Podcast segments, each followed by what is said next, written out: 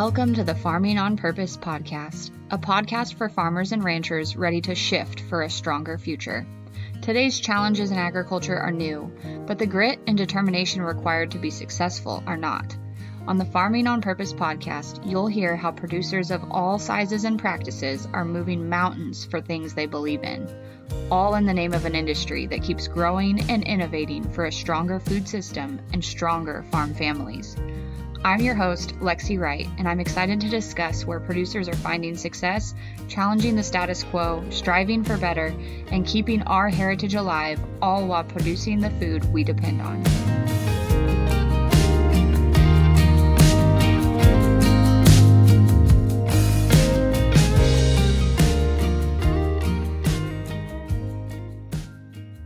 Welcome back to Farming on Purpose. I am so excited to have a fellow podcaster on today that I've listened to for a long time. Matt with the Off Farm Income podcast is here with me today, and I have lots of questions for you, Matt. Matt's located in Idaho.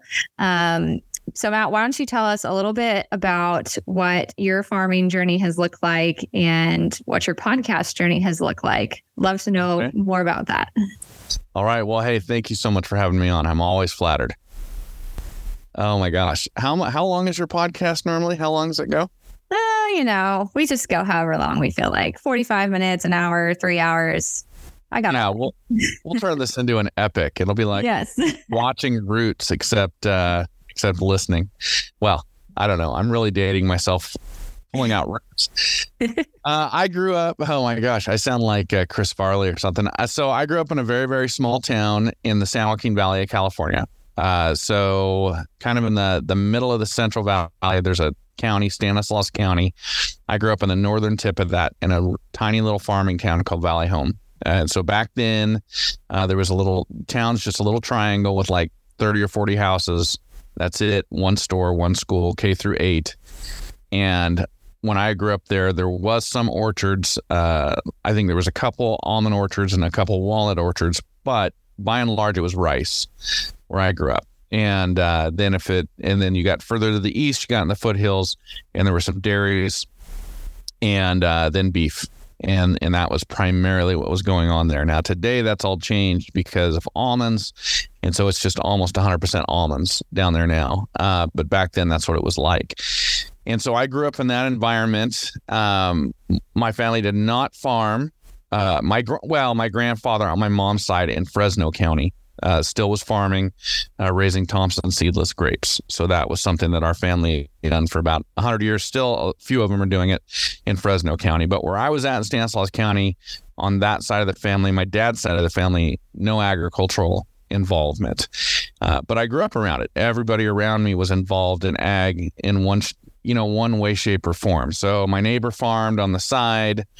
Uh, there were people that there was a nursery out there. There were a lot of guys in town that worked at the nursery. Uh, we had a friend that uh, they trained dogs for a living. Uh, they trained duck dogs, labs, and then they leased out all the ground that they trained on to a cattle rancher. I mean, it was just, it was pervasive. It was always there during harvest.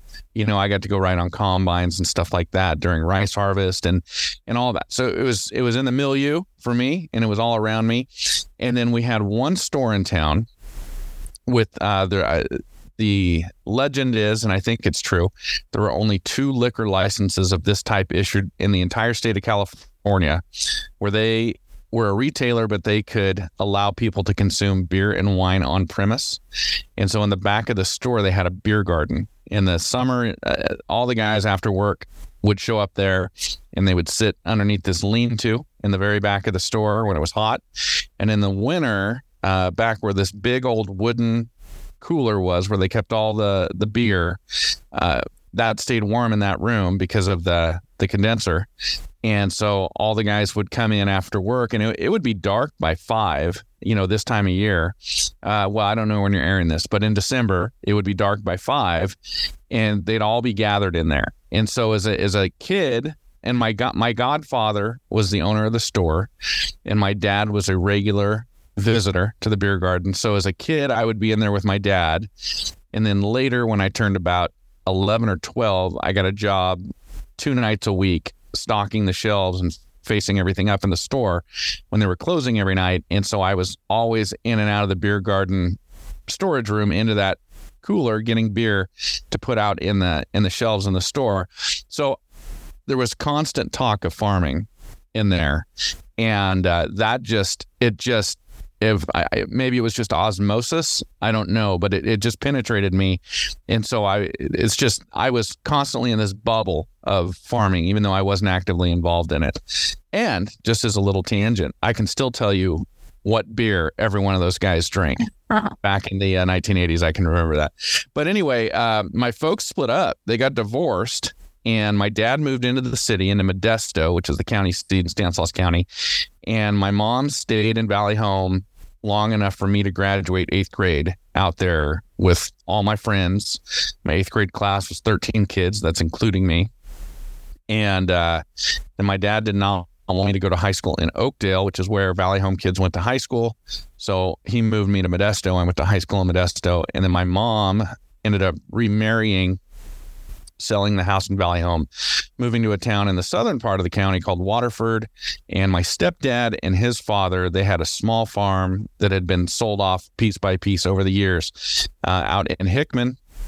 And they still raised cattle and had cattle out there, and so then I got to I got the chance to work with and around cattle and and start feeding animals at night and stuff like that on a very limited basis, and that really grabbed me. That was something that I really liked. I like I like animals and I like being a steward of animals and I like having pragmatic purposes for having lots of animals. And so that really grabbed me. And so that led me to major in animal science in college at Modesto Junior College after I graduated high school and then on to Montana State after that for a degree in animal science during that time, I worked in a uh, I worked on a number of ranches. I lived on a ranch in Belgrade, Montana. Uh, the worst conditions you could, well, I shouldn't say the worst conditions you could describe it. Pretty bad conditions, and uh, I was so eager to ranch and be a cowboy. I was willing to put up with anything. It was the worst deal deal I've ever negotiated in my life.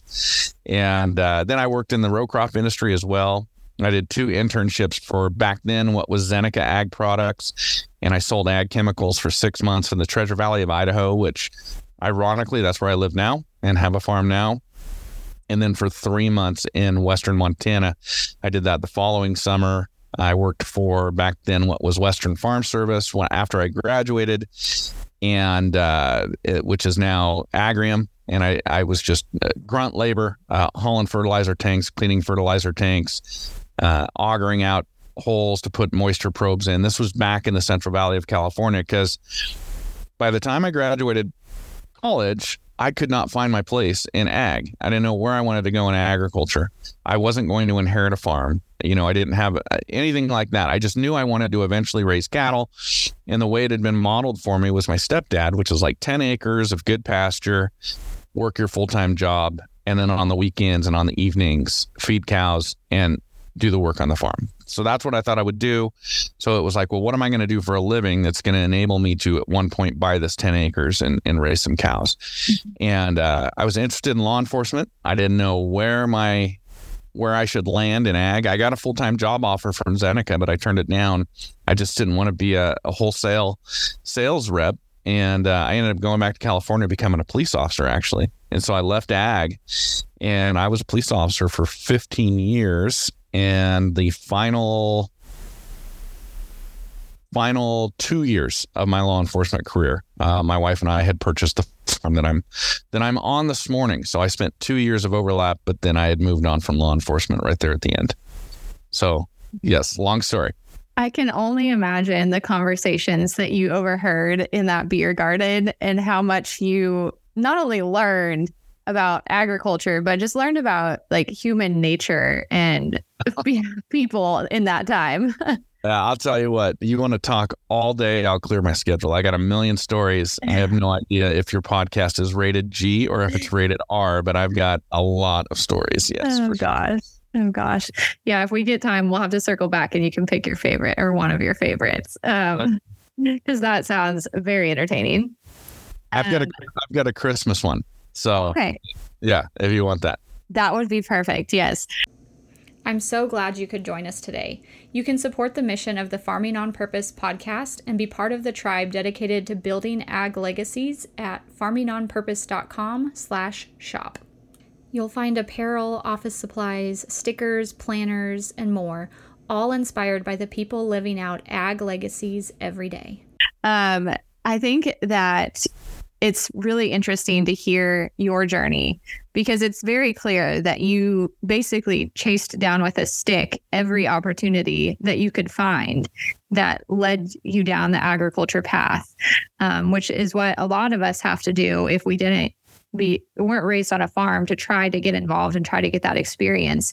What was it that was pushing you to keep finding those different experiences as you were kind of in that in between stage?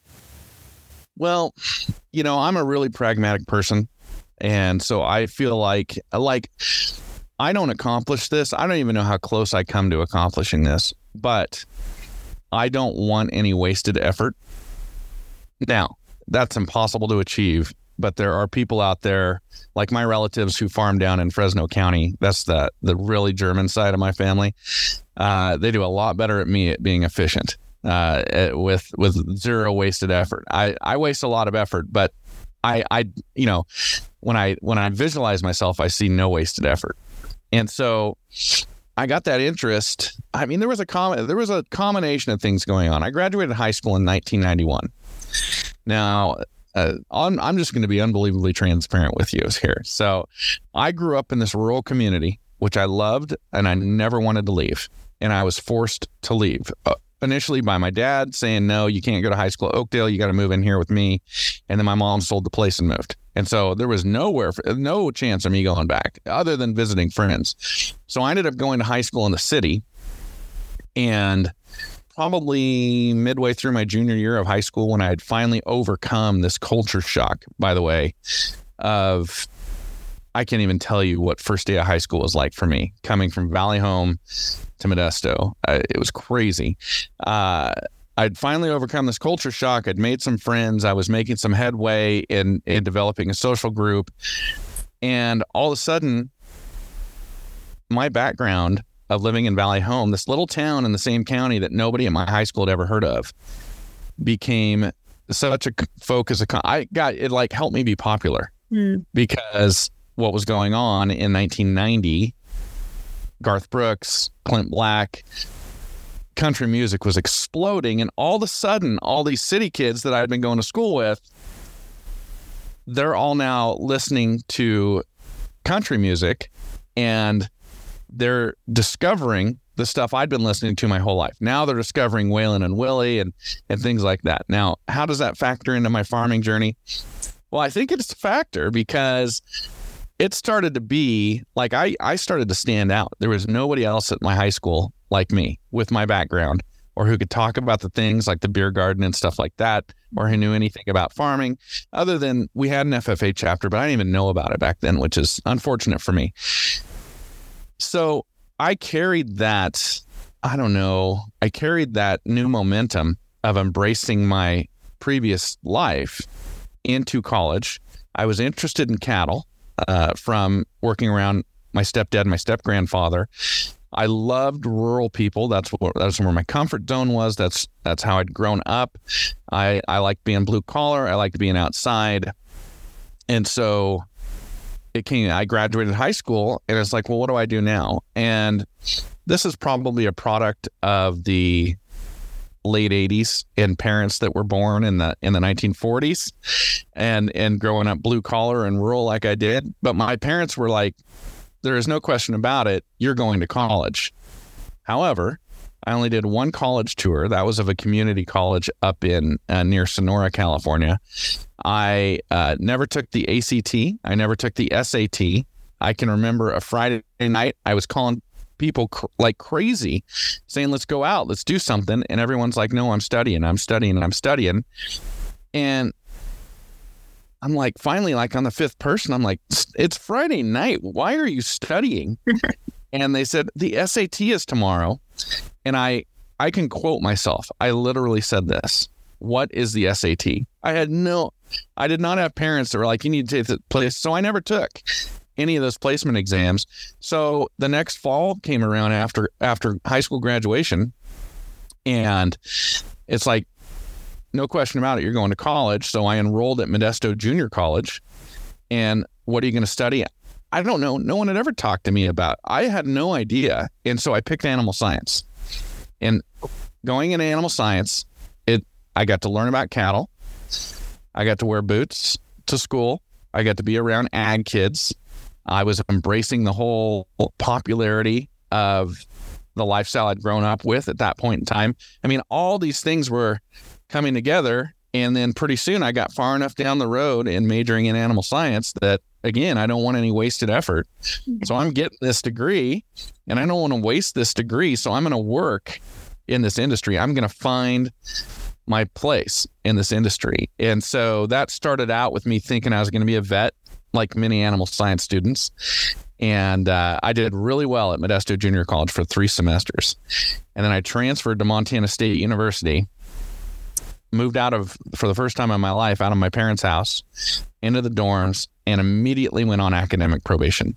and I repeated that for three two semesters and then on the third they said hey if you do this again uh, we're going to force you to take a little uh, sabbatical from college and think about this and so that's when i got that internship uh, with Zeneca Ag Products and said, I'm going to become a Montana State resident. I'm going to cut way back on my classes. I'm going to work. And that kind of turned things around for me. Um, but that, the, you know, as I progressed from thinking I was going to be a veterinarian and realized I wasn't smart enough to do that, I thought, well, I'll take the second option of an animal science degree and I'll learn about nutrition. At Modesto Junior College, I'd done a tour of a uh, a grain elevator or a, like a, a feed production facility where they were rolling corn and stuff like that. And I thought I love that. I love the smell of it. I thought it was really cool. But then I started trying to calculate rations. I couldn't do that. I was like, well, I can't do that. So then I went down to option number three, which was farm and ranch management, and ultimately squeaked out a degree in farm and ranch management and the animal science or the that option in the animal science degree. And just along that way, just always trying to figure out how in the world am I going to make money with this? I heard you spit, tell a story about um, listening to the cows eating and kind of a revelation moment that you had at that time. Um, I, I feel like that moment that you've talked about before is so inspiring to hear about because just listening to your story, I can only imagine the like that most a lot of young people experience at that time in their life where you're just seeking that identity and you're seeking that what's next and you're like what comes now? Why can't i quite put my finger on it? Or other people make this look simple. Why is it hard for me? Um kind of thing. Do you want to share that story? I'd love to hear it again well you know i i don't know if i could even tell you when the first time I realized this was. It may have been in Montana. Uh, that ranch I worked on and lived on, I all I did is I fed I fed cattle for him every night. Um, that's a whole nother tangent I could go down.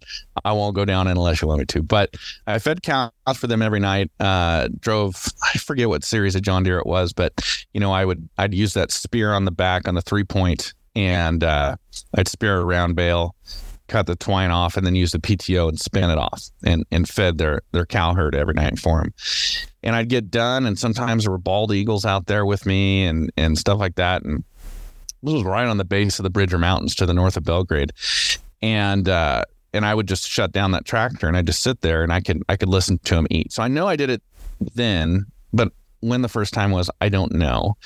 But feed and hay is one thing, but really when you turn cows, or now we have goats as well, turn cows, goats, probably any ruminant, into good fresh pasture.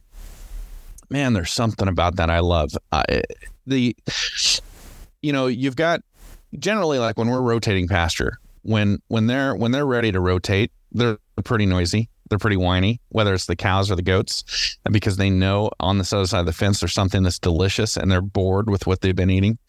And so they're a little bit noisy. And then you open that gate or however you move them, and they go in there and they hit that really good pasture. And all of a sudden it just becomes silent. It's just absolute silence, except for, you know, those molars grinding that grinding that grass and uh, and digesting that. And I think that this would probably be universally true, like the way they say if you hold a cat on your chest and it purrs, it lowers your heart rate. I think sitting there watching these animals, loving this fresh pasture and hearing them chew, I think it it just it there's some connection there. I don't know what it is, but I think it's probably like that thing they say about cats.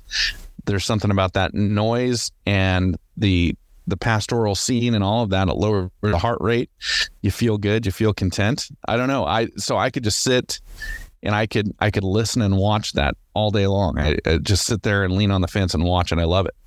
Yeah, I think you're absolutely right. That it'd be interesting to see the the science on that, but I think a lot of us know exactly what you're talking about, and it's it is it's just such a calming feeling. So yeah, I appreciate I you you describe it very well. So thank oh, you for sharing it. yeah.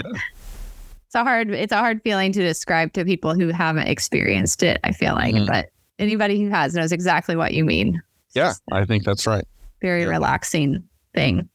Um, so as you were kind of searching for this next thing of figuring out where your place in ag was, you had seen it as a big part of your identity through high school and into college. And then like when you had when you had decided to do the police force, what was that like knowing that you were going to have to wait a while before you would be able to kind of take that step back into ag and, and do the part-time farming thing uh, again?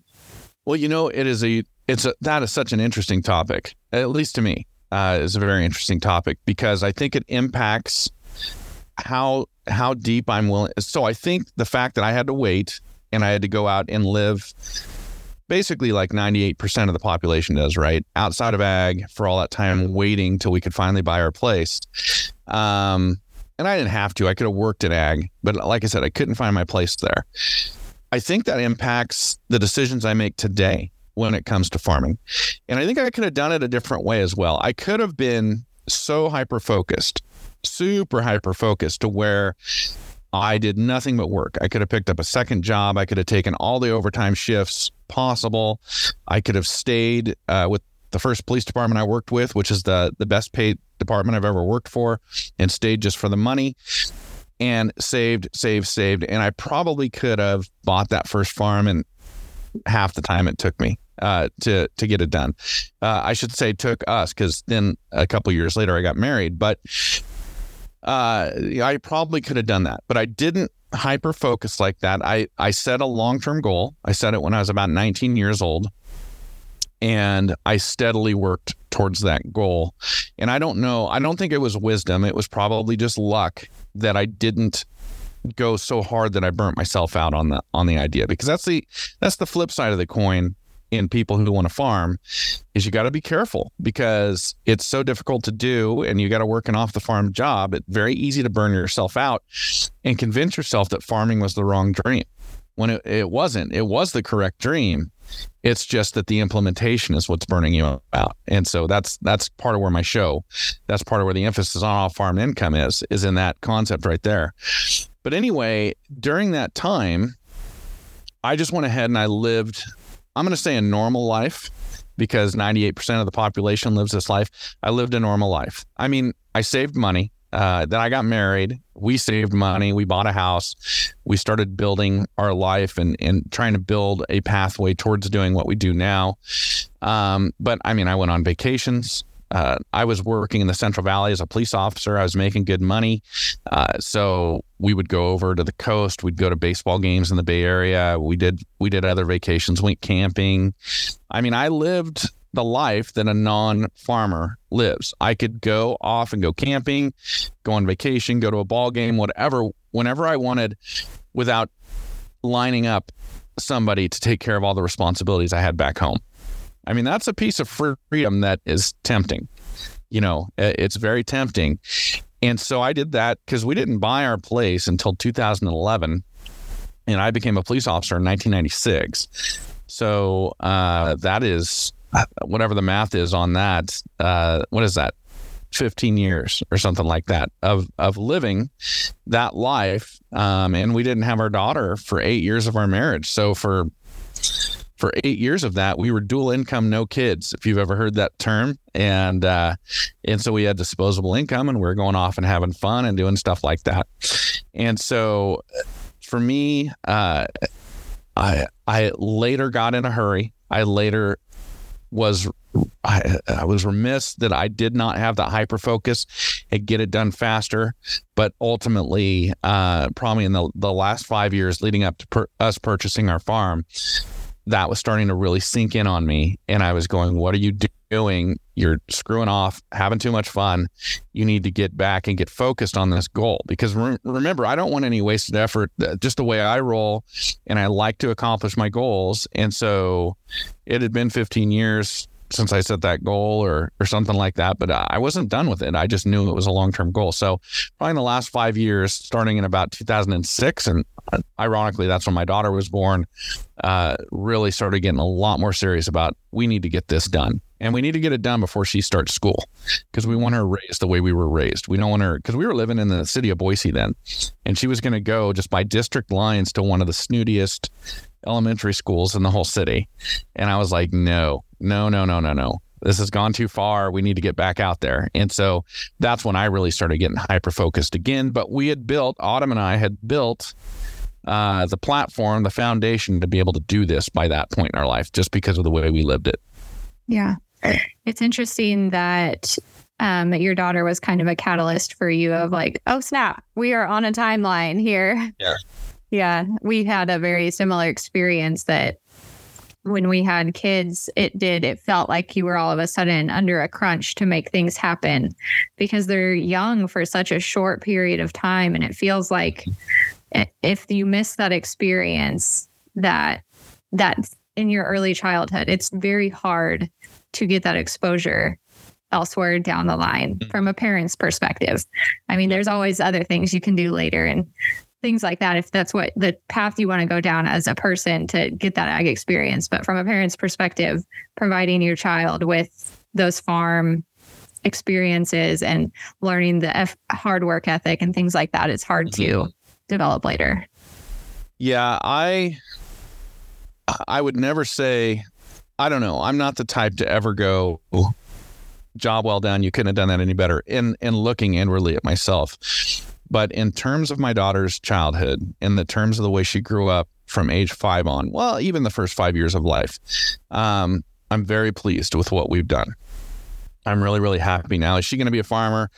You know, I don't know. I don't, for some kids, they know their whole life. For other people, it sets in later.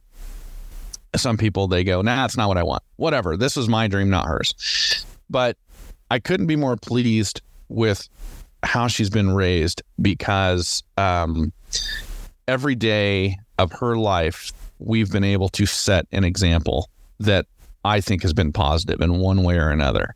Uh, we've done, and by the way, I get on a soapbox about consumerism and materialism, and in particular in the city. Um, I, I can really get on a soapbox about that stuff. And by the way, I'm a, I mean, nobody is nobody's without materialism. I'm I'm guilty of it too. But when you get into the city, I feel like you see a bunch of messed up priorities. Um, I feel like you can get as much pleasure out of watching a cow turn down on a fresh pasture as anybody can out of any shopping experience at the mall or a theme park or whatever you know, whatever.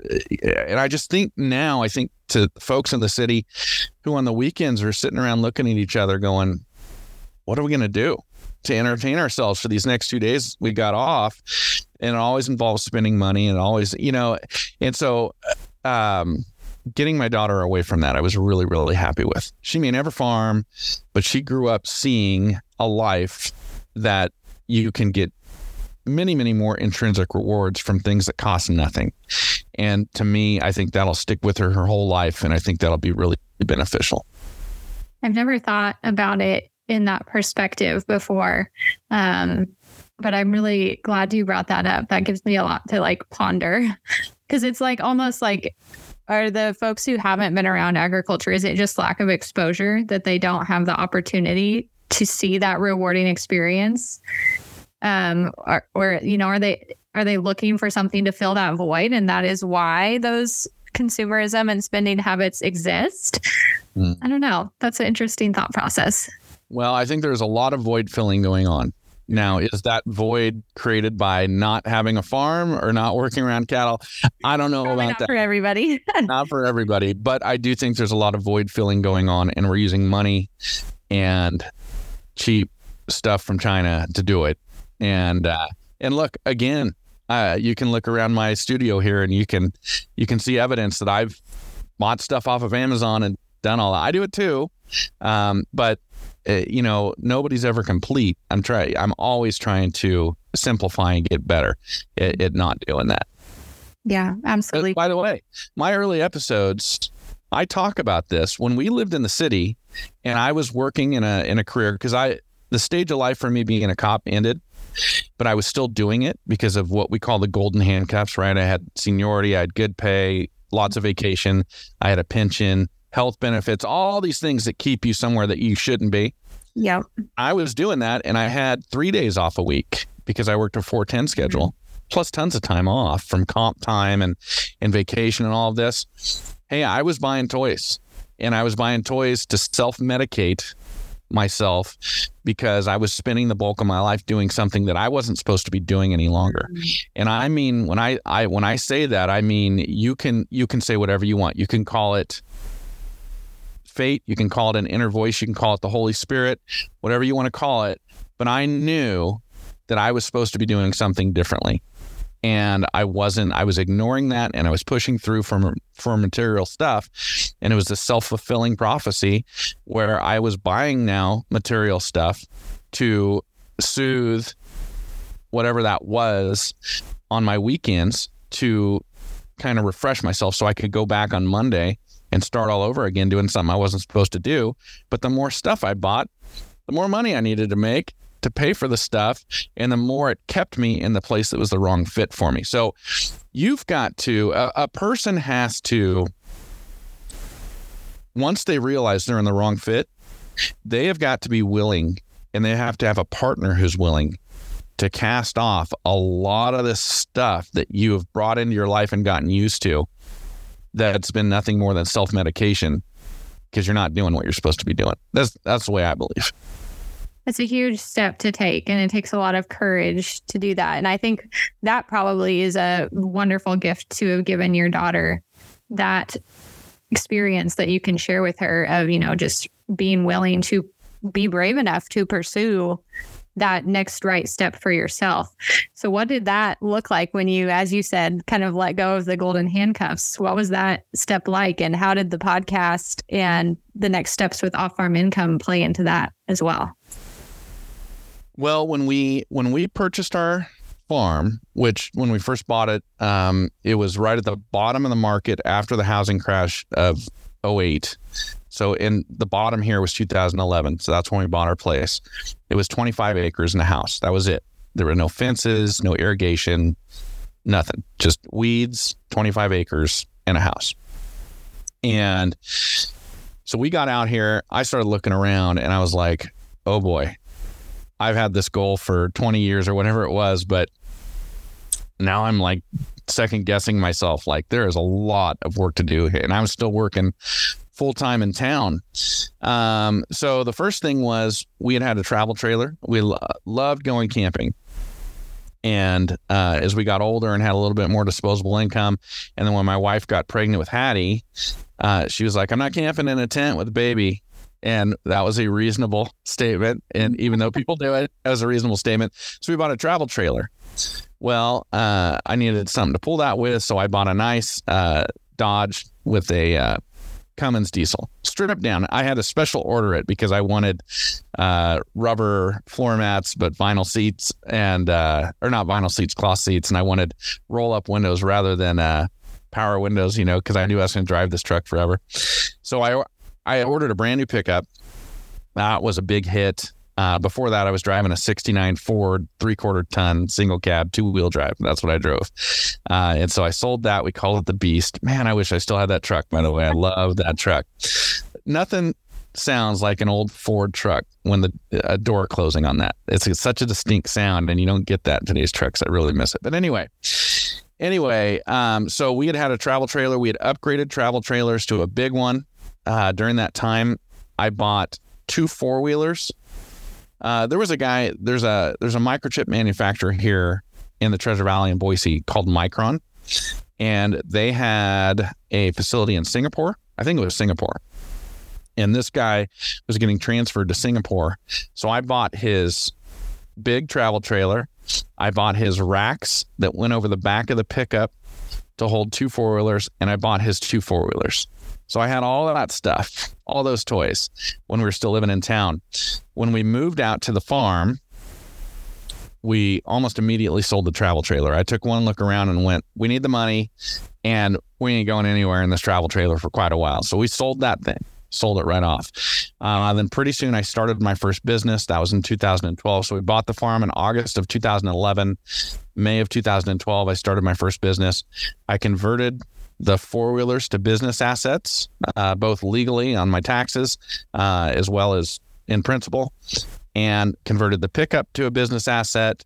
I bought a flatbed trailer to haul my equipment, and then those racks that went over the bed of my pickup, they were valuable. So I sold those and used that revenue for the business. And I shifted all those toys into business assets, either as actual assets or uh, as cash that I could use to build the business and build a different life and get out of that off that hamster wheel. I don't know if I answered your question, but that's kind of how that started. Yeah, I think that's really cool that you were able to do that. And I don't know if that was by design that you had thought about, you know, having those four wheelers and you know what that what they might be used for down the line no. Um, but I, no. no i think that is something that a lot of folks are realizing that are jumping into beginning farming though that they can do is they can start to acquire some of those assets that might be multi-purpose down the road even if they're not ready to use them for that right now but regardless it well, worked out well for you that you had those um, so what were some of the first things that you then started to buy as you guys jumped into the farm and you had these assets or cash that you wanted to invest in it? Well, uh, fencing. Uh, so, uh, so my brother-in-law uh, is a well, he's not anymore. He's still with the same company, but he was a lineman for our utility company back then. So he was able to get me some power poles if I say telephone poles, he'll come through this computer and strangle me. So uh, he was able to give me some power poles uh, that you know had been torn out, but they still could be multi-purpose. So I cut them up, and and Autumn and I were like, okay, it's time to start building fence. Oh my goodness, we are in. You go down, you go down eight inches where we're at, and you hit lava rock, and you get through ten inches of lava rock, and then you hit hardpan and caliche, and we spent like a full day and a half putting in one post. That sounds fun. Yeah, and it's that's not great on a marriage either. and I'm like, you have got to be kidding me. My I bought an auger for the so there was a tractor on this place when we bought it, uh, just a small little John Deere. So that was part of the deal. So we got that tractor. So I bought an auger that worked off of the three point and the uh, PTO on the back, but I couldn't punch any post holes with it we'd hit that lava rock and we hit hard pan and there's no down pressure on that three point. And so that thing just spun. It just sat there and spun. And so, I mean, there was now, had I known now, then what I know now, I would have gone to a equipment rental place and rented a, a skid steer with a an auger on the front with down pressure. That works out here. That's a beautiful thing. But I didn't know. And so, uh, you know, so pretty soon I made the decision, and I'd been reading business books and listening to business podcasts for a few years because I wanted to start my own business as well. And I knew that there was there were diminishing returns on doing things yourself in some cases. And I looked at how difficult it was going to be for me to fence this place.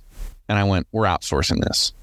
I will make up the money in another place where I have more talent I have the right equipment, whatever. But we we're outsourcing this. So that was one of the first things we did is that we outsourced the fencing.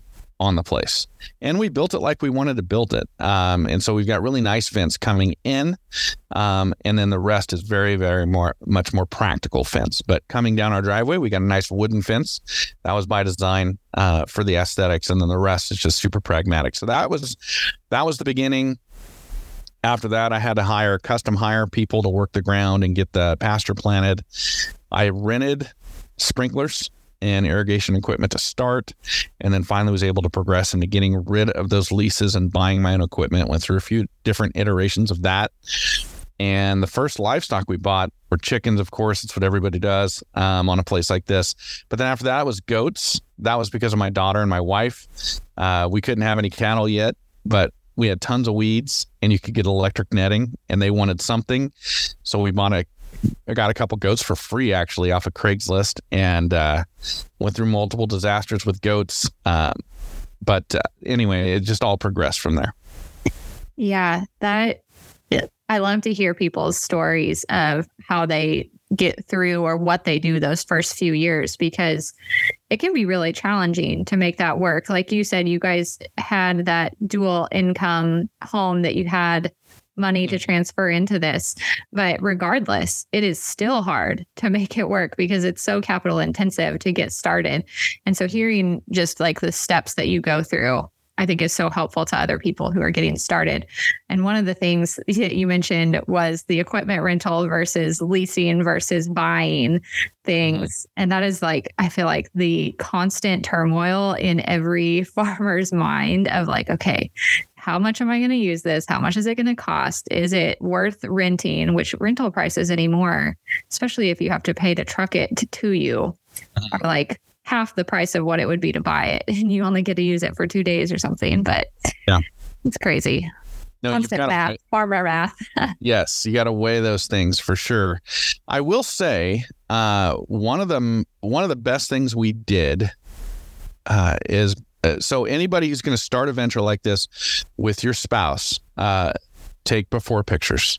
Mm. Document what you're doing because you're going to hit a point, one of you at least, maybe both of you, but one of you at least is going to hit a point where you're like, what are we doing all this work for? We're not getting anywhere, this or that. And if you can pull out those before pictures, it can it can be a reset button. Um, you can look and you can see the progress you've made. Otherwise, you're the frog in the pot, and sometimes you, there's just you can't, you know, you start to understand what that's saying. You can't see the forest for the trees means because you can't see what you've accomplished because you're just spun up in the middle of it. So take some before pictures. We got that idea when we first bought our place. Uh, there was a class offered through the University of Idaho Extension called Living on the Land. And so it was like, uh, I think it was like a, a 12 week course, one night a week. And Autumn and I went to it. And we went to it because we were both very familiar with cattle but we'd never owned our own land. We'd never been responsible for our own irrigation system. We had never paid property taxes on a piece of land. We'd never filed for an ag exemption. We, you know, we'd had done all this other stuff. We never had a well. We never had a septic tank. We'd never done any of that. Uh, at least as the people who were, were responsible for it. So we had a lot to learn. We knew the cow piece. We didn't know the rest. And so we had a ton to learn. So we went to that class. The class was great, but the class gave us the idea for the before and after pictures, which we adhered to. And, and that's been a, a an important non income producing step in succeeding out here. Um, the class also gave me the final inspiration I needed to start my first business. And that's changed everything.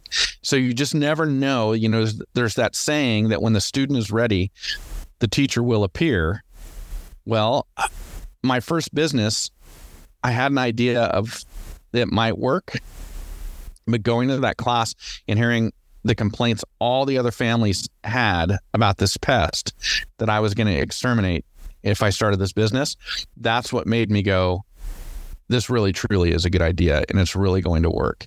Had I not gone to that class, I probably wouldn't have started that business. I wouldn't have got the inspiration that led me to start this podcast. And I don't know what my life would look like right now. That's that's such good advice, regardless of if you're farming or any kind of business. I feel like I needed to hear that to take before pictures or jot down memories of what it's like in the early days versus how far you get. That's that's great advice. So jumping in to the podcast piece, I want to talk just a little bit about that part mm-hmm. of your journey. What was it that helped you recognize that this wasn't just you, that there was lots of people who were interested in living this rural and agriculture lifestyle and were trying to find ways to make it work? What what was it that made you take that leap and say this is worth talking about?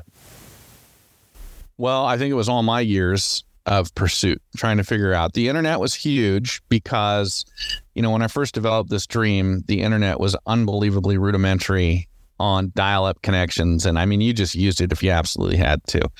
Um, but by the time we bought this place, there was social media. So we bought it in 2011. There was social media already. There was Facebook. Um, and so all of a sudden, we were emerging into this time where you could connect with people who were like minded but didn't live around you.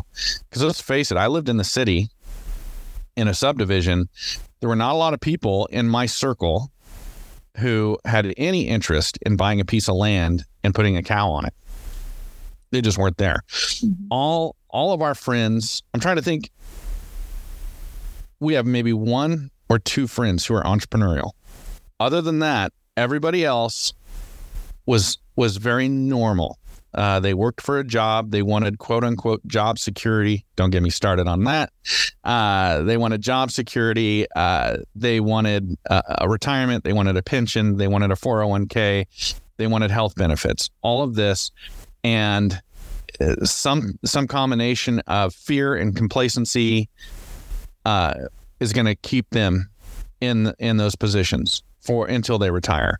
Um, for for a small percentage of them, it's going to keep them there because they love it. And I really envy those people. So proud of them for finding that where they're supposed to be.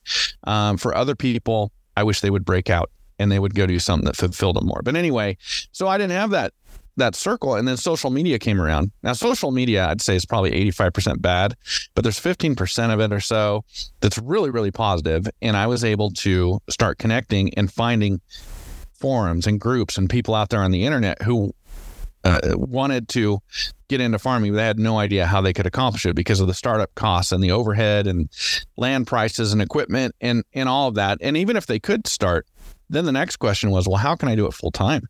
Mm-hmm. I mean, you know, because the dream isn't just to have the land and work it in the morning before work and the evening after work and all weekend long. That's not the dream. The dream is this is my bubble and I don't have to leave this bubble. I get to stay right here in this bubble. That's the dream. And so there was all these questions out there.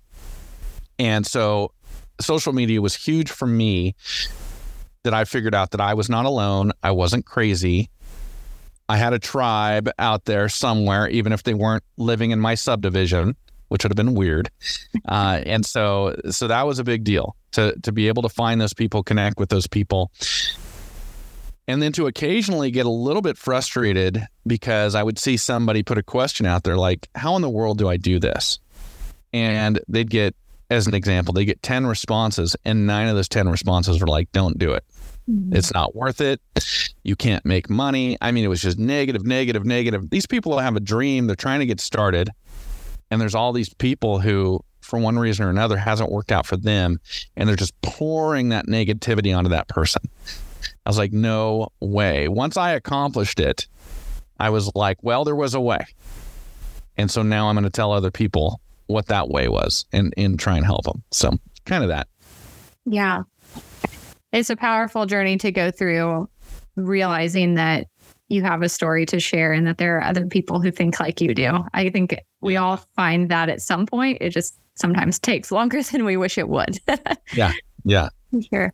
Well, um, I want to make sure we get to a couple more things. Um, mm-hmm. one thing that I wanted to ask about is you spend a lot of time talking about important topics in agriculture on your podcast and diving into what folks need to know about them and and trying to do your own research. What is one of them that comes to mind that you feel like is maybe being missed or you wished was being talked about more or has just really been on your mind lately? I've got a micro and a macro. You want both? I'll, I'll take both. Yes. okay. So on the micro scale, and this is my micro scale, what I see around me is definitely urban sprawl. Uh, and it's it, what's interesting about this to me is I'm I'm on the urban rural interface right where I'm at. I I can't even tell you what's going on around me. Facebook is building a gargantuan server farm at the cost of like $800 million, two and a half miles from my farm as the crow flies. Um, that's on one side. We've got subdivisions completely encircling us. Uh, the lifestyle that we were seeking when we bought this place is completely going to be different than what we envisioned in the short term. And it's interesting how it's impacting us and uh, interesting how it's impacting people around us. Um, you take a hundred acre farm in in the area where I live that was row crop and it was production ag, and the owner of that hundred acres sold it to a developer, um, or they sold it off and they subdivided it. In our county, the in the unincorporated part of our county, the smallest parcel you can subdivide into is 10 acres. So somebody may have bought it and then split it all up, subdivided that 100 acre place into 10, 10 acre ranchettes or something like that. So that place in the typical rotation that we have here in the Treasure Valley, that place was probably producing when it was a 100 acre production agriculture farm, it was probably producing quite a bit of alfalfa hay when it was in full production because that's a typical rotation crop that we've got here in the valley. Um, it's a good cash crop and obviously good for recharging the nitrogen in the soil and all that. So it was probably producing a ton of hay, and there was no livestock on that 100 acres. Then it gets subdivided into 10 10 acre pieces. Now there's probably no hay being produced on that 100 acres. But all those 10 acre people, and I'm one of them, although we we're at 33 acres now. We're really getting big. Uh, they have livestock, and so they need hay. So one of the things I've seen happen with with that aspect of this is that there's more demand for less hay, and so that hay price just gets dumb. Mm-hmm. And uh, and so that's been an interesting thing. Then surrounding all of that, you've got the areas that keep getting annexed by these small communities in our county and in the county to the east of us or west of us. And as they get annexed, those are all going into subdivisions. And it just kills me when they build these subdivisions. I realize they do it for a reason. But when they build these subdivisions, they absolutely dig up and we don't have that much great topsoil here because of the lava. But what good topsoil we do have, they dig it up down to the bedrock. That's when they start putting in the streets and the infrastructure and the foundations for houses. They just remove all of that good soil. So even if we ever wanted to tear out the subdivisions and farm it again, that's that they purposely removed and got rid of that good topsoil. So the urban sprawl is very, very interesting for me because anybody who wants to farm,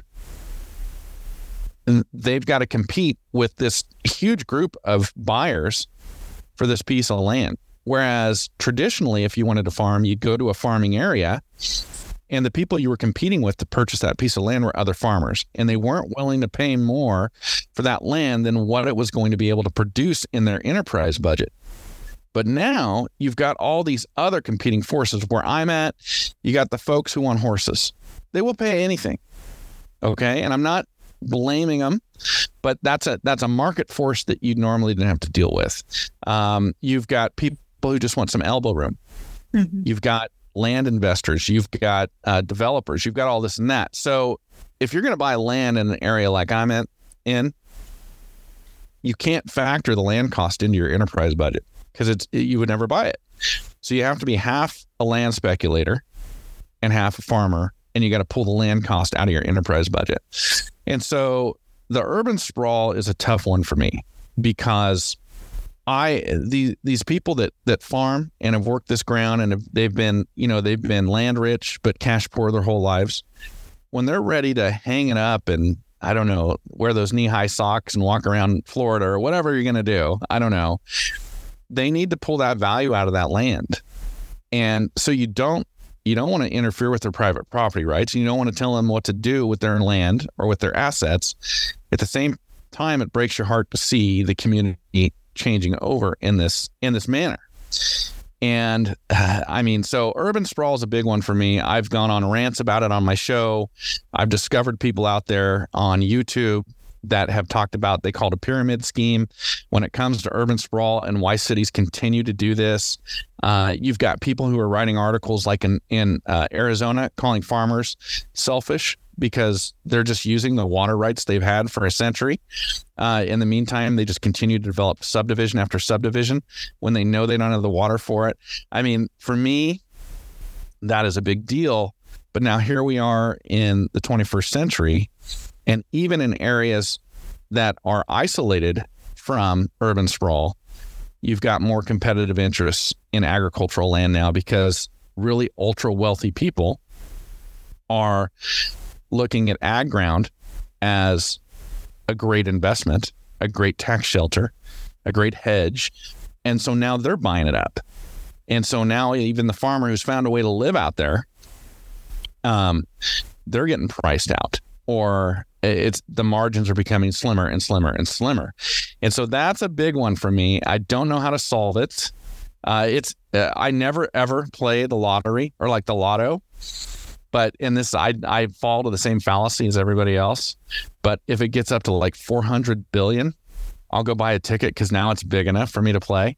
But the whole point is if I win 400 billion, I'm buying everything I can see. I'm putting it all in uh, conservation easements with stipulations for farming. That's my dream right there. That's the only reason I would ever play uh, the lottery or the lotto or something like that is to be able to, you know, to be the fly in the ointment.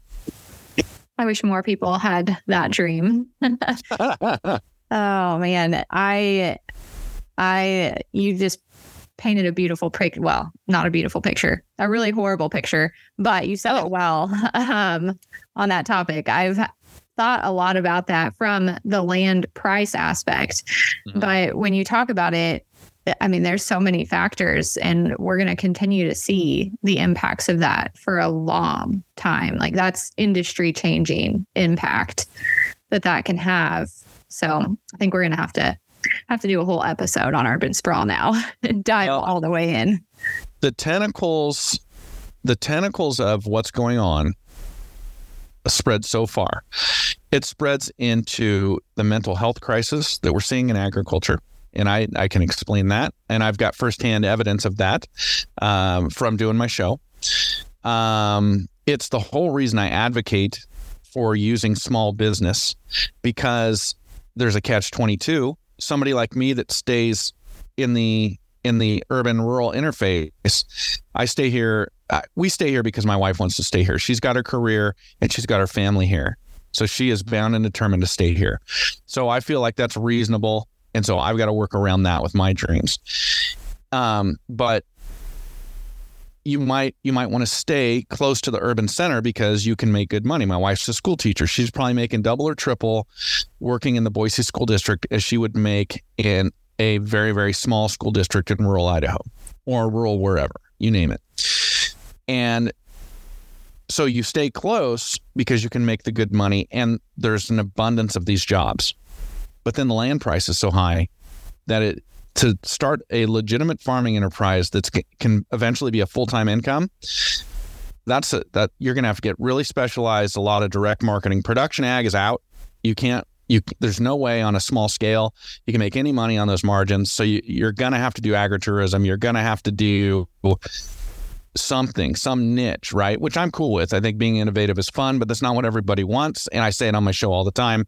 If I could be a large cow calf production ag guy and just sell my calves at commodity rates every spring or every fall, I would absolutely, I would, that's my dream. That's what I always wanted to do. I'm not big enough and I, I just don't have, I don't have the family situation, nor do I have the risk tolerance to go that, to go that route. That, that's always been the dream. Um, so you got this catch 22. People are staying close to these urban centers for the money and for the jobs, um, but they can't get enough land to be full time farmers. If they go out far enough where they can get enough land to be full time farmers, there's not the jobs or the jobs that are available don't pay enough for the off farm income that they need. So I try to fill that gap talking about small business in ag, and hopefully that's the answer. That's my my answer anyway. It's a good answer. It's a really good one. Um, yeah, the the impacts and on the mental health, I think, are huge too. The the fact that when the price gets to a certain point, like you mentioned with the lottery, when the price mm-hmm. gets high enough, it's worth it. The same is true, I think, in family transitions, especially for mm-hmm. when the farm is divided amongst children and non farm children are seeing those dollar signs. It's like, well, is it really worth keeping it in the family? For what? For why? When this is the price tag.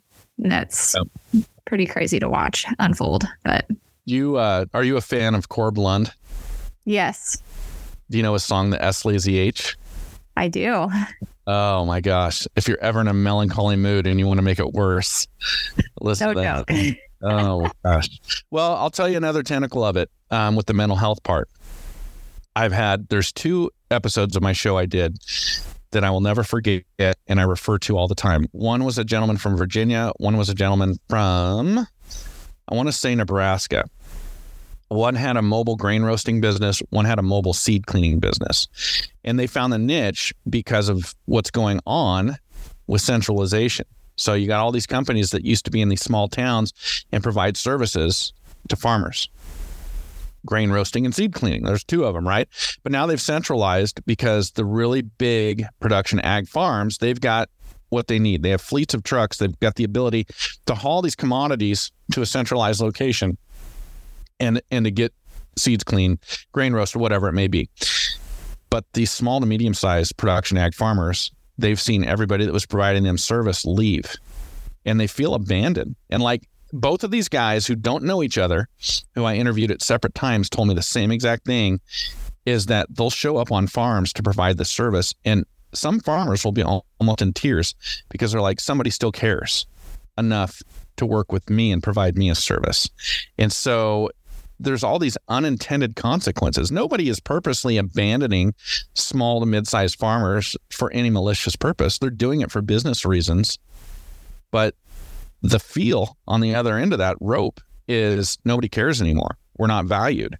And so, I mean, there's there's all sorts of stuff under the surface here, and I'm no expert on it. By you know, I'm not like uh, Jason Meadows or anybody who talks specifically about mental health and ag, uh, uh, Elaine Froese or, or people like that. I'm uh, I'm no expert in it. I just I hear these stories doing this show, and I'm like, yeah, that's real. It absolutely is, and yeah. Put it tying it all back to urban sprawl is a very smart take on the matter. I don't know that everybody makes quite all of those connections. Was that but was that the micro or the macro? That's the micro if you can That's the micro. Okay. I'm ready for the macro. Let's talk that one. Okay. Here's something that is interesting to me. It has to, and obviously I'm very pro beef industry. I eat real meat. Um, the Beyond Meat, the fake meats, the lab grown meats, by and large, we're looking at large agribusiness companies that are involved in this. So there's a fight coming because they can't continue to bash pork, beef, lamb, chicken in favor of the fake meat and then sell seed to forage producers. And you know what I mean?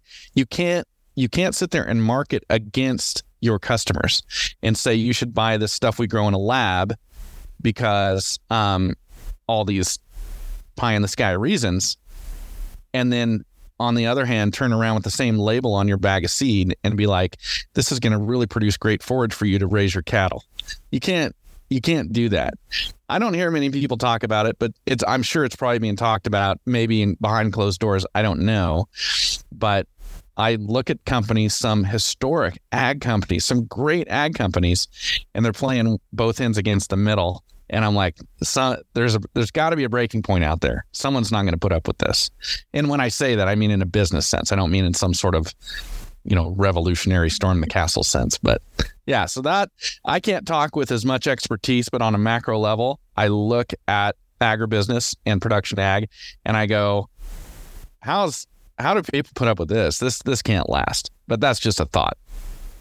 I mean, you said it, and I don't know that as many people are making the connection there. I think a lot of folks that are talking about the lab grown meat are talking about it on principle, not on where the funding is coming from.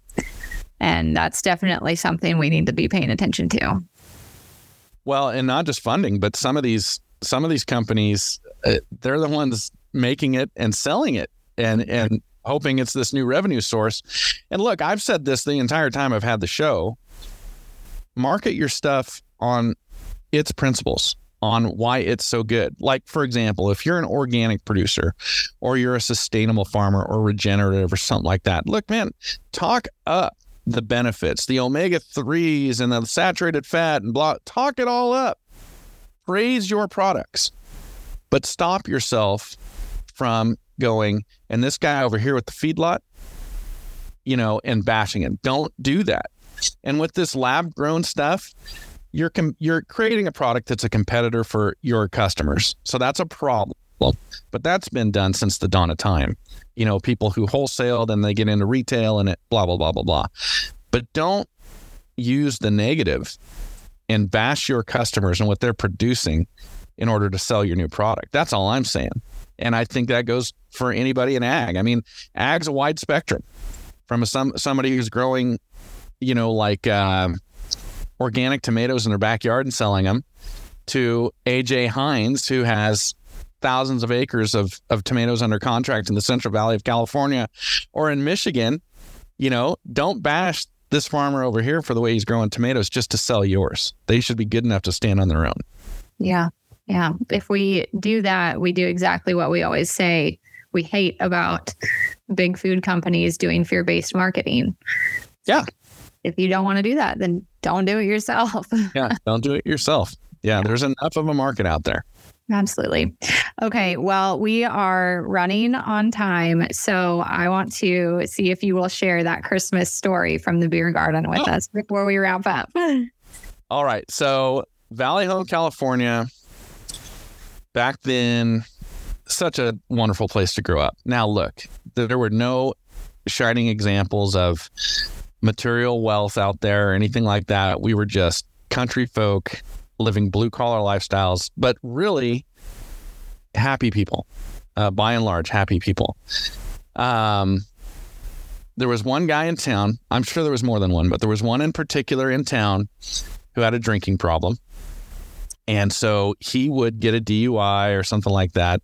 Man, look how I normalize this stuff. This is just the way I grew up. He would get a DUI. He would get a DUI once a year. So I don't know how often, but uh, all I knew as a kid is that um, he would walk around town constantly with a big, like 20, uh, 24 ounce Budweiser. So I remember what everybody drank big 24 ounce can of Budweiser. And he would get a big old belly and a big old beard. And then he would get arrested. There'd be a warrant for his arrest for some misdemeanor or something like that that he never ever you know, he wouldn't bail out on and he would go spend three months in the county jail or a month in the county jail or something. He'd show back up in town and be all sober and bright eyed and thin. And then the cycle would repeat itself. Well, this is how my town rolled. So, what I loved, and I still love to this day in my memories about Valley Home, was people had televisions, but we didn't have cable. You had an antenna all the television that we had in Valley Home came from Sacramento. And so you had three, maybe four stations. Five if you wanted to count PBS, but who wanted to count PBS? and so we had the three big networks, and then we had like Fox and uh, PBS. And so there was TV, but nobody spent all their time in front of TV. There was no smartphones, there was no computer, there was music and television and so, and social. That was it. And so every night in Valley Home, that I can remember in my life at some house in that little town, two or three families got together for a, they called them highballs for a highball or two. So obviously they were not teetotalers in Valley Home. Um, and so there was always something social going on on a night after night basis. And we had people with our quirks, just like the gentleman who would go to the county jail every, you know, once a year or something and dry out. Uh, we had our quirks, but there came a Christmas when I was probably eight, still uh, still fully on board with with Santa, uh, still you know fully engaged. So maybe I was six or I'm going to try and make it look better. Maybe I was six, five or six, still on board with Santa, and we had a lot of kids in town at that time, a lot of parents of the similar ages, so a lot of kids of the same age group. And by the way, I got another Christmas story. I could just do it. It's that time of year. When are you airing this? Uh, it'll be that very first week of January. So it'll be oh, so after Christmas. Okay. All right. I'll just do it. It's okay. but anyway, um, so it came that time of year and the parents getting together in each other's living rooms each evening having highballs decided that our quirky gentleman uh, he'd been out of jail for a while. That belly was really big. The beard was really long. Wouldn't our local Otis, uh, if you ever watched the Andy Griffith show, wouldn't our local Otis be a great Santa for the kids in town? So they got him a Santa suit. They uh, they made an arrangement, and on Christmas Eve, while everyone's having their Christmas Eve parties around town, he walked from house to house showed up as Santa. The parents slipped him a gift and he delivered a gift to each kid, right? Great idea in principle. But this was Valley Home.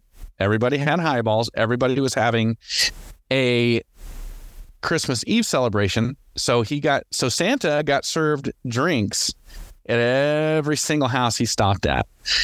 So he got to my house I know it wasn't last because the incident I'm going to tell you about happened while he was on the way to my neighbor's house. So I was I was either second to last or close to last.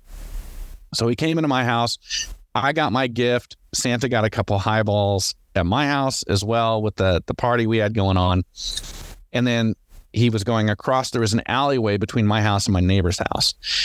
Now, they had a little three foot high fence or two and a half foot high fence separating the border of the alley from their property, but there was no gate on it. There was just an opening down at one end. So you didn't have to go over that fence. You didn't even have to open a gate. You just had to walk down the fence a little bit, go through the opening, and go around to their front door. But Santa, after as many highballs, had decided it would be again, no wasted effort, right? He had decided it'd be more efficient for him to just step over that two and a half foot fence uh, to get over there. So he leaves everybody in my house goes back to the party except for young Matt Brechwald, who's pinned against the window watching Santa stagger off. I'm looking for the reindeer, by the way, and I'm watching him leave. And he tries to step over that fence, and he's had way too many highballs. He can't get over the fence. He falls down in the alley. He's on his back like a turtle that's been turned over on its shell arms and feet are flailing in the air. He cannot get up, and I am losing my mind, losing my mind because Santa has fallen and can't get up, and he's squirming around in the alley. And the adults, uh, they are all just dying, laughing, uh, running out there, getting Santa up, brushing him off, and give them a little pat on the butt and sending them on to the next neighbor's house. My my neighbor Kenny and Karen, they were getting a visit from Santa uh, within the next two minutes after the uh, the adults from my party went and got him off the ground oh, and, and sent him on his way. So I, I will never forget that one. But that epit- epitomizes my childhood growing up in Valley Home. Oh my gosh, that is too good. What a good what a good Christmas memory. yeah, that is. I'll oh, never forget. gosh. Oh man. That's so special. Well, Matt, thank you so much for sharing that today. Um, I hope everyone else gets as much of a laugh out of that as I did. Um, I want to make sure people know where they can learn more from you and find out about you. Um, where can they find you? And if they have not listened before, maybe what's a good episode they can start out with on your podcast? Oh, they should listen to yours. Oh, well, thank you. Great guest. We had a great by the way, we had uh, an absolutely fantastic conversation about small business and entrepreneurship. And I I thoroughly enjoyed speaking with you because we're kindred spirits uh, in in this entrepreneurial journey and in following your path and, and being true to what it is you're that that that inner voice or whatever you want to call it is guiding you to do. And so I truly I I very rarely get to have a conversation with somebody who is so like-minded. And so it makes for a great conversation. So honestly, since I advocate for small business as a way to fill that gap, I would think starting with your episode would be a great place to start. Uh, yeah, that'd be terrific. Yeah, that that'd be really good. Uh, it's off farm income. It's on Spotify. It's on iHeart. It's on Apple, iTunes, all that type of stuff. Or you can go to the website. Just Google Off Farm Income Podcast. It'll pop up. Absolutely. Well, make sure you check it out, everyone, because it is a joy to listen to. You learn something new in every episode and you do them every day. So that's, I mean, a lot of content you can binge real quick. um, well, thank you so much again, Matt, for being here today. I enjoyed our conversation and I'll look forward to talking to you again soon. My pleasure. I'm flattered. Thank you so much.